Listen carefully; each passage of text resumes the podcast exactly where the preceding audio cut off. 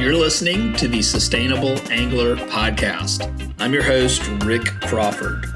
Uh, today's guest is Whitney Tilt from the American Fly Fishing Trade Association's Fisheries Fund. And Whitney has had a long career in conservation, and we talk about some of the lessons he's learned along the way. Uh, we talk about some of the threats that our fisheries face, as well as a deeper dive into the fisheries fund. So, hope you enjoy. Support for the Sustainable Angler podcast comes from Emerger Strategies. Emerger Strategies is a sustainable business consultancy that was founded in 2016 with the idea of using business as a tool to solve social and environmental problems in an effort to protect the planet that we love. For more information, visit emergerstrategies.com.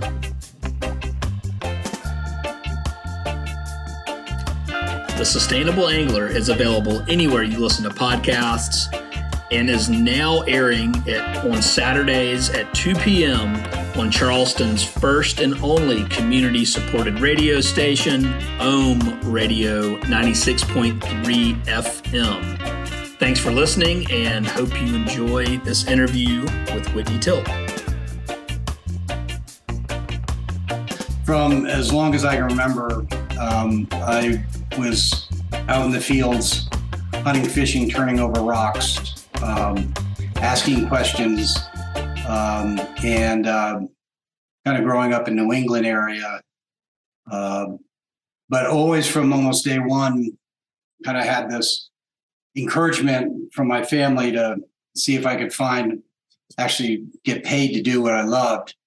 Um, and started years and years ago working for the U.S. Fish and Wildlife Service as a refuge assistant, kind of a seasonal tech.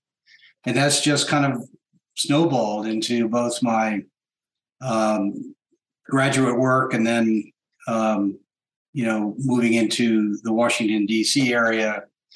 But a big guide stone for my um, kind of interest in fisheries and all was in the 70s. Um, my family, uh, we moved and and picked up a cattle ranch in the uh, west side of the Tetons, and that was just marvelous country to explore. Uh, learned a lot about the importance of private lands and focus on how they interact with our fisheries and wildlife.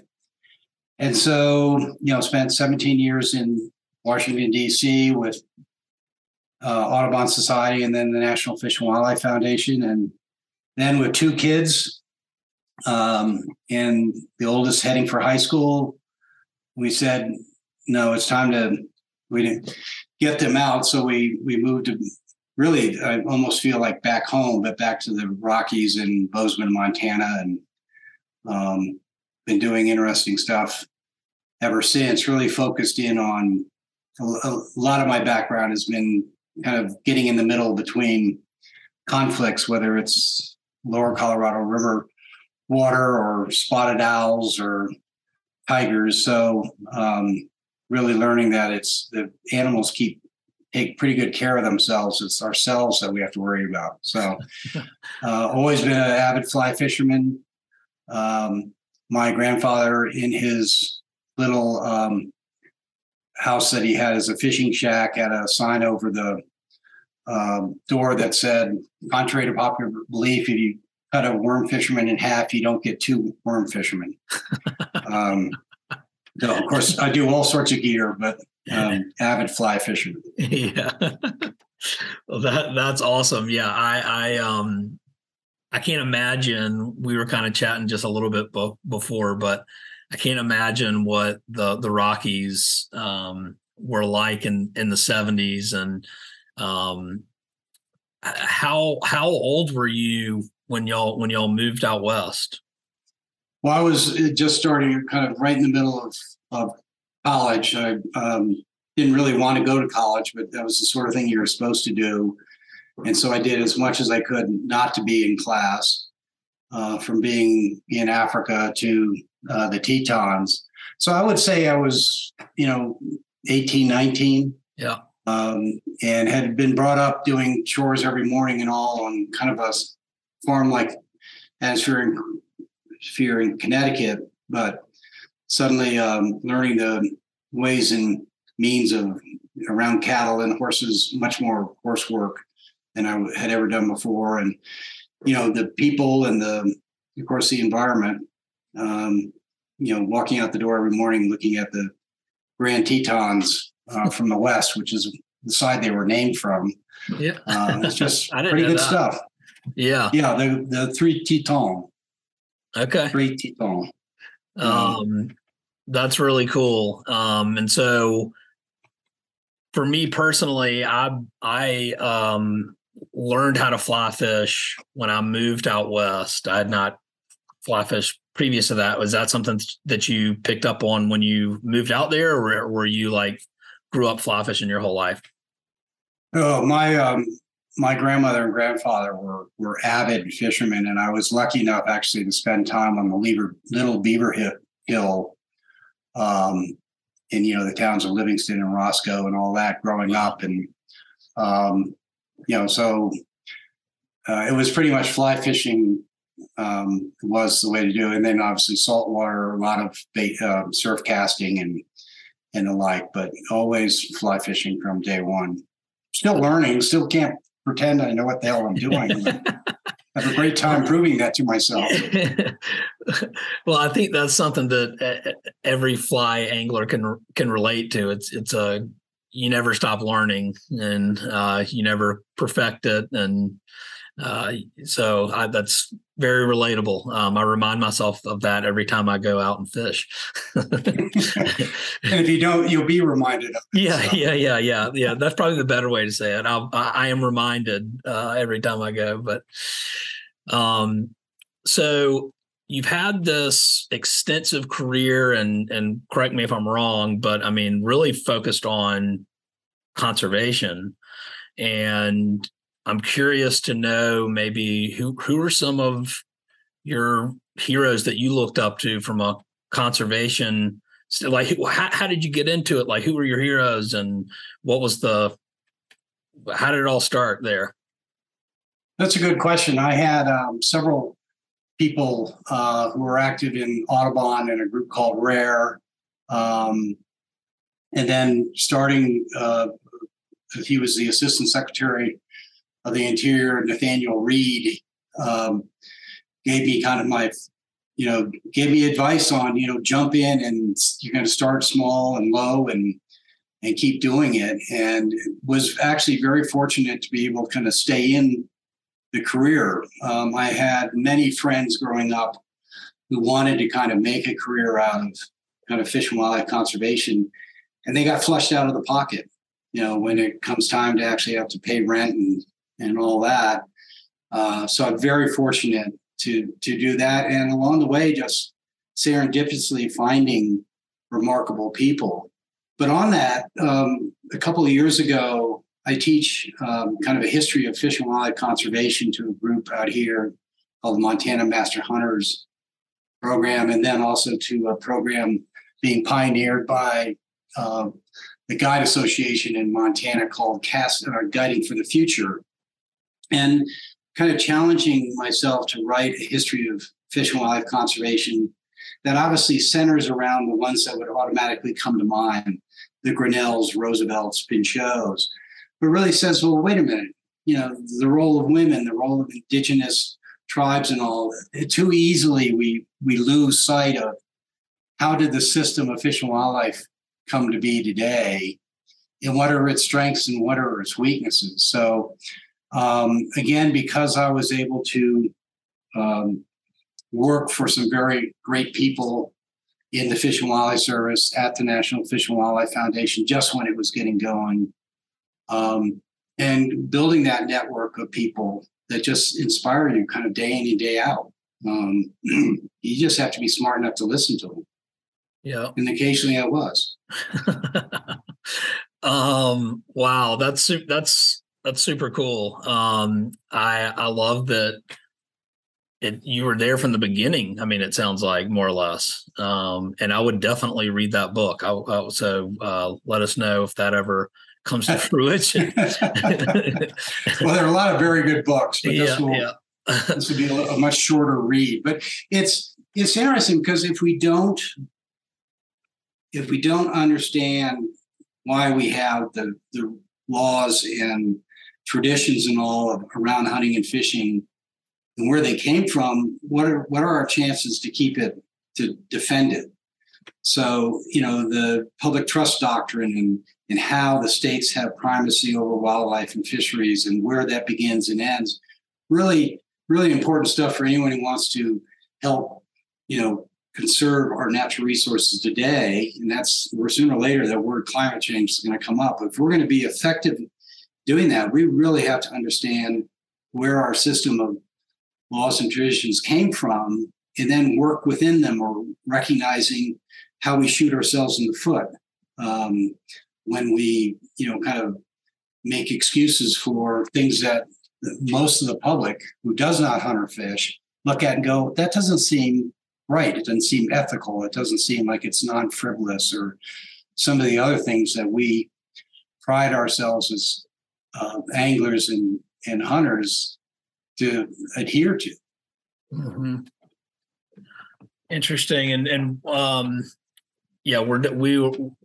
I was thinking if we should shift gears now, but I but I have, uh, I do have another question that I that I wanted to ask just because I've ad, admire your your career and and commitment to protecting what you love. What what would you say maybe were, um, I don't know if it's a, one lesson or what are some of the most important lessons you've learned in in your career um, in, in conservation and kind of it seems like at the intersection of that and, and, and policy?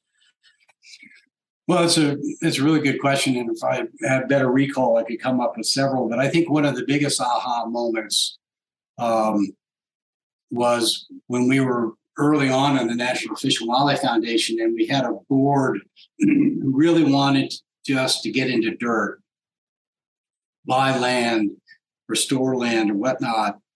And then about 10 years into it, we did an analysis talking with all our grantees and all about where we collectively had wins and where we didn't. And it really came so obvious that you can buy a piece of land or a stretch of river or a piece of coastline. Um, and that's great, but it's not in a stasis. It's not in a. It's not going to stay that way forever. So that means it has to be managed, and management comes down to people. So where we had we being the conservation community and the folks, whether it's the Forest Service, U.S. Fish and Wildlife Service, where you had talented managers that understood the biopolitics of what their job was, then that land flourished. Where you had a kind of a signing ceremony, slapped a name on the property, and walked away, that land is is probably not achieving half, and probably is maybe achieving less of a conservation output than when it was protected. So as much as we we need the pictures in our mind of our favorite streams and all, that's what sells us, motivates us to get involved. But if we don't invest in the people um, to actually be good managers and give them a, a decent budget to do it, um, you know, we we hate to see any of our public lands go back into say private ownership, but private lands are more vital to the preservation of biodiversity in this country than all the public lands together. And one of the greatest differences is when you own it, you care for it. Well, so let me ask you the question: the last time you went on private land and say you got a white-tailed deer or got a chance to fish a beautiful spring creek or something, I'm willing to bet, especially if you wanted to get invited back, you thanked the landowner.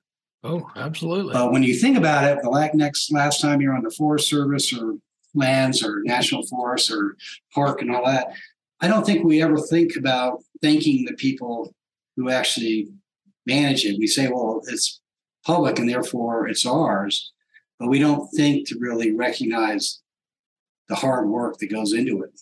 You know, yeah, a little bit of a meander there, but no, I mean it's interesting to because because you're right. I mean, you know, I, I was recently in uh, eastern North Carolina and on a, on a guy's private land, and um, we weren't we weren't bird hunting, but we were just kind of cruising around on his property, and there were quail, and you know, got done with the little cruise. I was like, yeah, thank you for you know showing me your your land is beautiful, and um, so yeah, it's a it's something that I've just never even never even crossed my mind to be honest.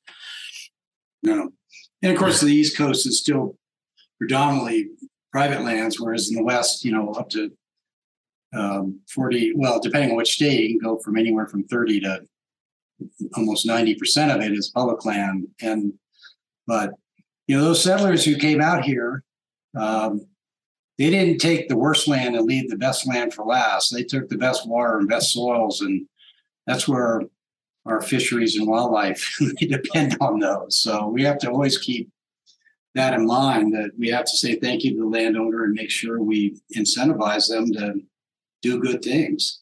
Yep. Interesting. Well, well, let's um let's talk a little bit about in case there's listeners out there who are not familiar with the AFFTA Fisheries Fund. Um and maybe could you just give us a a description and and sort of what y'all are are are, are working on? Well, obviously, it starts with AFFTA. So, as the American Fly Fishing Trade Association, that is the association that's representing all the folks that are involved in the fly fishing industry. and I don't know if, how much we can differentiate ourselves from other industries, but I think anybody who's in this industry or dedicated to fly fishing recognizes a strong connection to if we don't protect the resource, we don't have anything to do. Yep. Um, so it would be quite natural that a trade association like AFFTA would have really two pillars. One is protecting the trade, like any traditional trade association, but the other is stewardship, mm-hmm. you know, the conservation of the resource. So um, beginning, I think in 2015, they established um, the AFFTA Fisheries Fund to really set up as a conservation arm of AFFTA. And that really worked under the, the dedicated volunteers of AFFTA to really give out grants to small um, grants out to people doing great things, whether it's in education or restoration. Often these grants were were um, kind of kicker grants that would be help launch these projects into something bigger. Um, and then with the support of the Packard Foundation, AFFTA got the chance to, um, you know, see if they could bring on really doubling the, the staff size of AFFTA, and, and I was brought on uh, two plus years ago to to really, um, you know, take a run at getting this, taking the fisheries fund from kind of an internal, voluntary, ad hoc part of AFFTA to much more of a dedicated arm of AFFTA's interest in protecting the resource. That's really cool. Um, and I was I, am familiar with with the fisheries fund, but um, you know on on y'all's website, which I was it's, it's been on there for for a while, but um, and and we knew we would get to this, but um, you know there's there's lots of threats right to, to our fisheries. Um, and it's everything from you know stormwater runoff and pesticide use and uh, just all sorts of things. I was actually listening to uh, Tom Rosenbauer's podcast earlier today about mayflies and the anyway that's pretty fascinating um, about that decline and, and how that's all in, in, interconnected. But one of the one of the things that that we know is a is a significant driver um, and and threat is is climate change, um, and there's a number of of ways that climate change affects our fish, and um, but I, I was curious to hear your your take on some of this and and and what other threats are out there that are that are affecting our our fisheries and and how the fisheries fund is is working to be part of the the solution. Well, you know, it's it's it's interesting, and I would be able to defend the say the biology of the black-footed ferret, which is the uh, animal uh, taxidermy behind me, um, I do have a permit for it. Um, then, then to really try to tackle, you know, the, say the sins of climate change. But the the operative word in climate change is change. So you think of how much time we spend getting wrapped around the axle on whose fault it is, uh, what percentage my little change would be compared to, say, the production of cement or, you know, the EV, you know, electric vehicles or whatnot. Um, but that's unless you really want to beat yourself over the head. That's that's not a really practical um, approach because it makes it's a practical approach if you don't want anything to done. Um, because if it's so big, if my little thing has to be weighed against what China and India um, need to change, then it's really easy for me to go back and get in my Barcalounger and, and have another beer. But if we take it from, you know, so what our we're really focused on is is engaging the angler to do something. Mm-hmm. And I would say that something is take stock of what you're doing now. And that something now would be what your personal commitment is.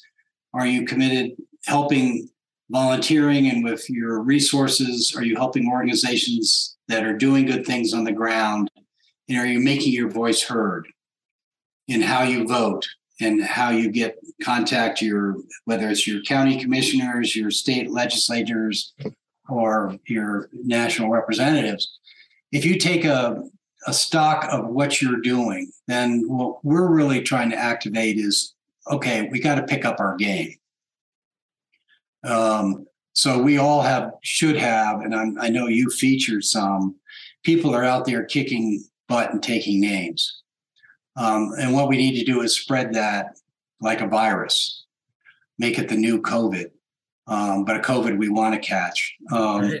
so then it's like, okay, so for instance, our tomorrow's fish um, effort is focused on really trying to take the huge amount of science and and factoids out there and condense it down into something that's readable mm-hmm. and keep that updated. And then the part we're building more and more on now is okay, how do we activate you? So now you have a basic understanding. So you want to know the issues, go to tomorrow's fish, and I think think you can sum them up as um, water. We have it warming, we have it rising, and we often have it disappearing. Ah, there it is. For fisheries and climate change, you, would be hard to to break out of those that that triangle. Mm-hmm. So we know we have um, rising sea level, and there's still people who doubt that. And Come to it's Charleston. hard. we were. We just there there yeah, last fall. That's right. A beautiful spot. um, yeah. So I mean, you don't have to be told when you things that over a course of 20 years you see that high tide seems like it's already you know a lunar tide and yet so we know that that's happening. We know that the water is warming. It's moving entire stocks of fish in the marine environment to new locales. So they they don't have any mountains or valleys or rivers to cross. They just go where the water and the prey is. So we're seeing entire fisheries move mostly northward. We're seeing that in the mountains where we're seeing plant types and all climbing up elevation because for every elevation, I say I think it's 100 feet up, you're going like a thousand miles north. Oh, wow. So the so the atmosphere of ice and cold and, and moisture all is about the same, say at 9,000 feet as you'd find out, you know, uh, 2,000 miles north of us. So we know that those as that warms, critters have to find new homes. Very few organisms, including ourselves, can tolerate much of a change in things like temperature and and obviously that then affects what we eat. So you have that, and then obviously for trout fishermen in the West and and elsewhere, often you have water that's either being diverted for other use that you mentioned, you know, contaminants and pesticides. We know um, you know, we know the Great Stone Dam on the um, Merrimack in Massachusetts, uh, one of the first full dams built across to provide power for the textile industries. That dam's still there. Well, um, Thoreau wrote about you know who uh, who hears the fishes when they cry because he would sit and watch the shad and the salmon banging their heads against an impermeable stone wall. Um, and so, you know, even back in the 1860s uh, and all, we had people talking about the issues of salmon and shad, but there was no, you know, structure for there, there were barely game laws, never mind inter, interstate cooperation and and so it was all came down to um, people like Marsh, who wrote a report for Vermont, said, you know, the will is not here to do anything about it. Mm-hmm. Um, and this curmudgeon named Hornaday, who was a zookeeper and started the New York Zoological Society and saved the bison and all that. In his writing, you know, he talks about the war against apathy. You know, the, you know, gee, the world's going to hot. You know, how's my tie? So we face that here today. That I think our job is to try to get everybody to do something more mm-hmm. within their means, within their interests. You know, some people want to get out and and you know count count mayflies. I mean, you won't find our aquatics or like stoneflies and mayflies. You won't find a better indicator of you know what our water quality is doing, and they're extremely temperature sensitive. So, you know, getting out and doing something, um, making it uh, when someone in the legislature has courage to stand up and do something on behalf of our fisheries. And so, climate change to us, um, if 50, that may be too far, if 30 years ago we impaneled a group of scientists, the best we could find, say, what do we need to do to conserve our fisheries and make abundant and healthy fisheries a thing of the future, they would lay out a number of things. Has climate changed changed any of that? No, it, but it it makes it more urgent. It's compressed the amount of time we have to do something about it. Yeah. So our effort at the Fisheries Fund is how can we develop ways to energize the angling community through especially the fly fishing com- industry to get people out kicking ass and taking names responsibly. And this, by the way, has no nothing to do with what color tie you wear at a political convention, because it really, you know, it really doesn't care what your political leanings are. And we're we're lucky in that, you know, fly fishing and, and angling overall I don't know if anyone's ever tried to parse out. I'm sure someone has. You know how many Republicans and how many Democrats and how many Independents, but we are a very bipartisan group when it comes to our love of fishing. So take advantage of that. But the other piece of this, Rick, is it's got to be doable. Yeah. You know, it's got to be something you can sit to yourself. I could do that. I could join the local Trout Unlimited chapter and help them, you know, um, you know, dealing with like out here our way, we had some terrific floods this past summer, made national news. You know, there's a lot of repairs and all that have to be done. We have after wildfires, we have the same thing where you have these huge mudslides and you know that then silts up the stream makes it shallower makes it more susceptible to warming up there's less substrate for so climate change for us means we have to create habitats that are more resilient, give fisheries a place to hide, to feed, you know, as you have these ebbs and flows. Because climate change is not in one direction. I mean, right.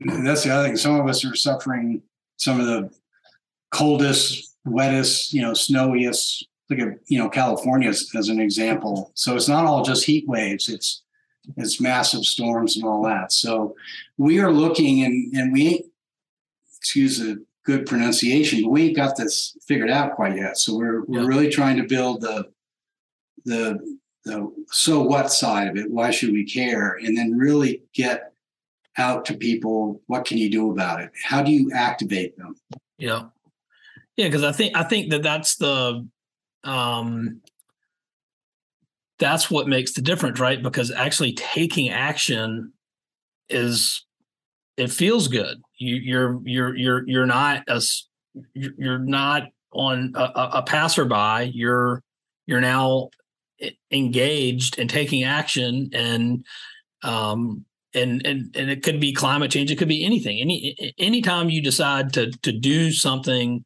positive and and you believe in it it's going to make you feel good um and you're going to want to do more of it i think in my opinion. What's that wonderful um ham and eggs? You know the the chicken is interested but the the pig is committed. Yeah. Um, and the difference of when you actually do get involved in in our political system, um, you can do all the bitching and moaning you want, um, and and our representatives don't have to listen to you until you make it enough of an interest that with enough people that he or she has to say, well, I better pay attention to this because my constituency cares. Yeah. Um, and um, and plus the other thing that if you talk to anyone who's been say part of a trout unlimited cleanup or something, they have a really good time because you're mm-hmm. you're in a community of like interest. You know, you're out there. Half the time I've been on, you might be freezing your rear end off. Your hands certainly will get, but you're having a good time and you have a sense of accomplishment when you planted, you know, three thousand willow. Um, you know, one's got the hydro hose and the others. Three people have all the saplings, and you're just or the cuttings and you're just slamming them in there and you come back five years from now you say well i, I might have really done something so and that's just one way i mean that getting out in in the stream and all is is you know just one way um, and there's so much you know as you know rick from you know coalition building i mean Protect Our Winters is a group that very concerned about keeping snow where snow belongs well where do our rivers start from Right. And if you're in coastal environments and an estuary, where's an estuary without its freshwater inflow? And then we know that the vast majority of commercially important fisheries, recreationally important fisheries, have a direct link to estuaries. So all of a sudden, you could be, if you're a skier and you're concerned about snowfall, say in the southern Colorado Rockies, and you feel very far away from, say, the flats of of Charleston chasing redfish, but it ain't hard to get the two connected because it's yep. it, it is about water that's running downhill.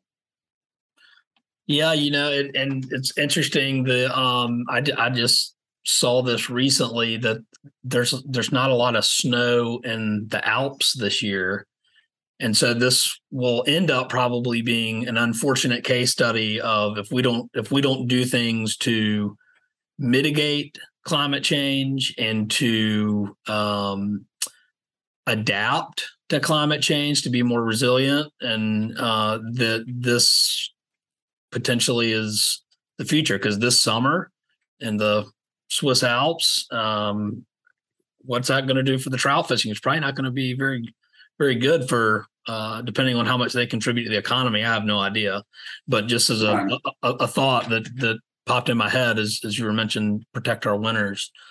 Um, well, what? Yeah, look at look. We don't have to go that far. I mean, look at the Colorado Basin is you know where we're we're looking at Lake Mead, the whole Colorado River system reaching well, Lake Mead and Powell reaching levels they have not been at since the filling of those reservoirs began.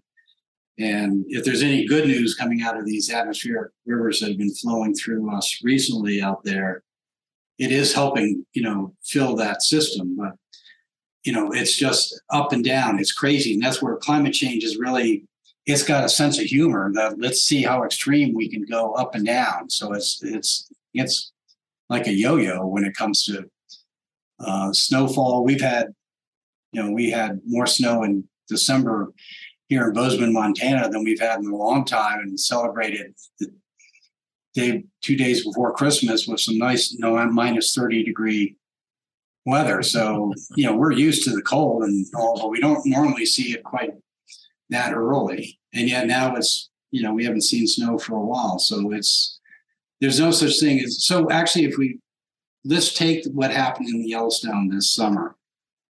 So that was an atmospheric river that triggered it. But before that, we had had coming into the new year, 2022, we had a really dismal snowfall. And we had it, but it wasn't anywhere near. I think it was like maybe 70% of normal. And then in, you know, uh, March, April, May, we got quite a bit of snow, especially up high. We'll get it here, but it'll disappear. And so we had all this late snow. And then it was starting to get warm. And so now think of that. If you've ever been in snow where every time you go through it, you post hole to the bottom and your boot fills with water. So we got about 14 inches of that hanging up high, water equivalent 14 inches, then three inches of rain falls. So that water released that snow and the whole mass came downhill. So it was more of a dam break, mm-hmm. really, than it was a flood. So the hydrograph goes up on the Yellowstone, it goes up to the previous records that were in the 90s and then I think 1909, goes up well above that and then peaks. And luckily, it then follows the same retreat down. If it had stayed up there higher um, longer, we would have really lost something. But that was that was a events that we see all the time, but that combination of the perfect storm where you had the atmospheric river after late snows. Earlier snows would have been more compact over time, um, and they would have been more typical of what we have. Mm-hmm. So, you know, we got tremendous damage, of course, to the north uh, eastern corner of, of the park, and then, of course, the Gardner and and the Yellowstone River did all sorts of damage to the northern entrance of the park, and then you know what it did through the Paradise Valley and all was has you know been well documented, but also Red Lodge, and so is that that was characterized as a 500 to a thousand year event. Well, you know what? That means nothing nowadays because that's looking backwards at to what the norm was. How often right. could we expect to have that. You've heard it with hurricanes and the like. Well, you know what now is just as likely it will happen again next year as not happen. So at best, it's a 100 year frequency event, but I think even that um, thumbs it nose at just how extreme climate change is is is causing. It's throwing variables into the picture that we're just not used to seeing. There is no, we don't know what normal is right now. Yeah. Yeah. It's hard to even think about what a normal baseline is these days because it's, I mean, it's 72 degrees right now in Charleston. I mean, it's nice. Uh, but that's not normal for for Jay. I mean, you know, we don't have we don't have like freezing cold winters all the time. But I'm I, I grew up in Savannah, and um, yeah, Januaries were not in the 70s, that's for sure. And you know, you you mentioned earlier, you know, uh, like shifting stocks, like people are starting to catch snook in Savannah and Charleston, and which is crazy. Yeah. Um, and so uh, perhaps a benefit. Uh, one, one, one, one might argue, but um, all of that is to say, because you know, with the just the the nature of my business and and um, everything that you know we talk about climate change a lot and it can kind of get to you after a while where you're like god is there any hope like what what can we do? And i think that's the important part of the fisheries fund the, the activate component. It's like what can we do? It's like okay this is what you can do and and and what you should do. Um and so i'm i'm i'm wondering what are some of the things that I don't know that either give you hope or that you have um, share some a success story or something along those lines because I think everyone needs to hear those things. Like it's you know like for um, you know I, I think it's great when uh, uh, uh, just just relatable to, to, to what I do. You know, you know, a business can take action if they measure and reduce their, their carbon footprint. That's a that's an action a business could take, right? And that feels good. That gives me hope. And I'm wondering with the with everything that the fisheries fund does, what what is it that that gives you hope when you're able to, to at the end of the day look back on it and say, like, hey, this is we're we might be able to make it if we if, if we go up this path. Well, it's a really good question because you know what gives me hope is probably totally irrational to somebody else. I mean, um, it having that kind of hope is what gets me out of bed. I'm not. Um, I wouldn't. Unfortunately, I don't think I'll ever work myself out of a job in fish and wildlife conservation because I think we do have a lot in front of us. Yeah. But I do see it in um, stories I hear from like Benny Blanco when he's got kids around him who really want to emulate better behavior and more responsible behavior.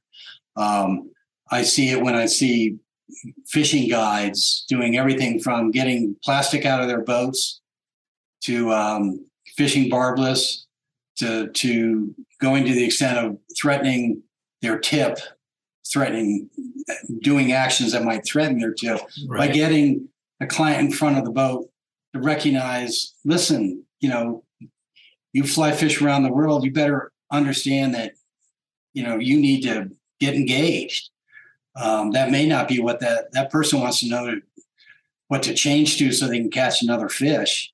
Um, but there are guides out there that are saying, you know, uh, it's not about how many fish we hook. It's you know, it's about the resource. Um, and so that all is hopeful because again, it it goes back to you know what we personally care about, why we fish, or what our favorite fishing hole looks like.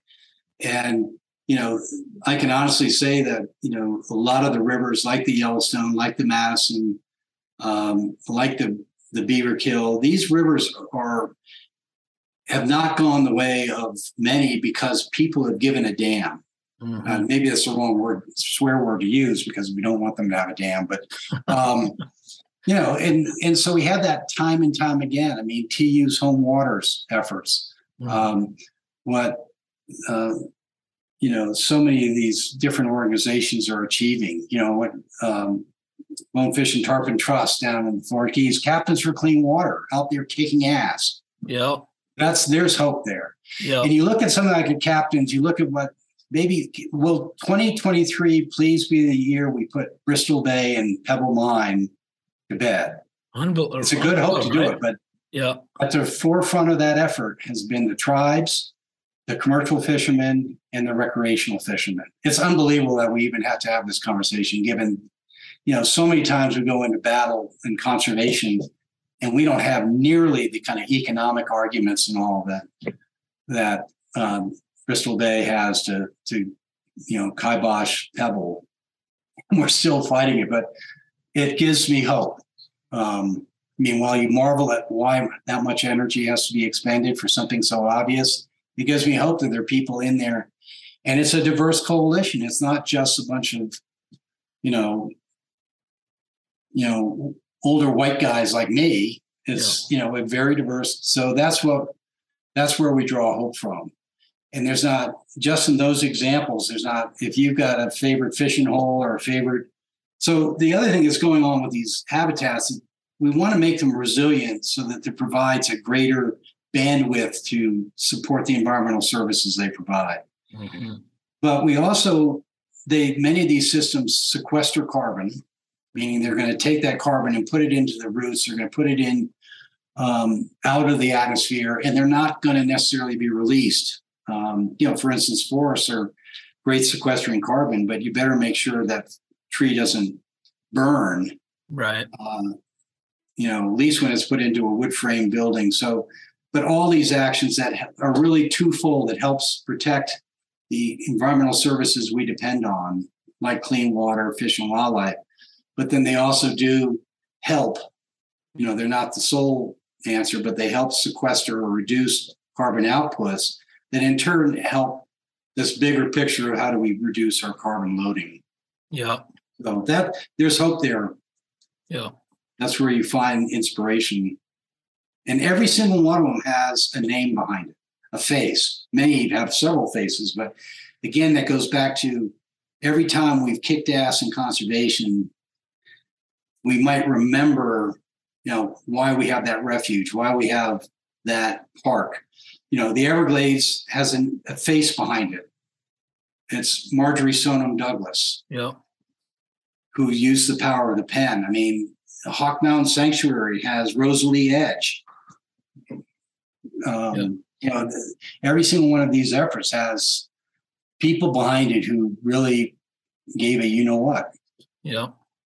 And I think it, it, you know it boils down to people protect what they love, and if they're uh, passionate about it and can inspire others to take action, then I think that's part of uh, part of the solution, right? And and I, I'm I think there needs to be a kick ass for conservation bumper sticker uh, coming out soon. Uh, yeah, let's do it. Yeah. Uh, um, all right. Well, before we we're, we're before we uh, end in the interview, Whitney, uh, because we're we are talking about fishing, and and I, I appreciate that. Uh, I love that um, message of hope, and you know I think part of that is as is us as uh, fly anglers and as um, perhaps AFFTA industry members. It, it, it's it's it's working together um, to to to solve some of these these problems, and um, I really like the. Uh, I love what the Fisheries Fund is doing, and um, so yeah. So thank you for for for your time and for for everything you're that you're doing at the Fisheries Fund. But I would be remiss since we're here because I always want to try and pick up a little a, a few tips. you might come to the wrong spot. yeah. you're uh you're stranded in, in, in the middle of uh Montana and you've only got one fly to to survive with. What what what's it got to be? You're only going to give me one um, and I'm thinking back to a forester I used to work with who talked about his early days uh, fighting fire. He had a hat that he had a piece of leader around with one fly, and that was an Adams. Yep. Um, and I would update that Adams to a purple haze. Okay. Um, and we'd have to fight about whether it was, I'd probably have to be a 16 to try to hold on to it, but often you need to have an 18 as well. But I would, I would go with the purple haze. Okay. All right, everyone, write that down. uh, that, that, that's your go go to fly. Um, so, but but in all uh, sincerity, I, I, I appreciate uh, everything you're doing, Whitney, and um, thank you. And I appreciate your time. I'm always uh, I learned so much doing these, which is one of the reasons I like doing these podcasts. Is, and so, um, so thank thank you for sharing your your knowledge with us. Yeah, well, thanks. It was great just uh, having the conversation with you, and you're really good at just kind of, well, I guess, letting me talk. But I really appreciate it. Hey everyone, uh, thanks for tuning in. Uh, for additional articles and information and past episodes, you can visit thesustainableangler.com. Also, super excited uh, to now be airing The Sustainable Angler Saturdays at 2 p.m. on Charleston's first and only community supported radio station. Uh, that's Ohm Radio 96.3 FM. Uh, thanks again for listening.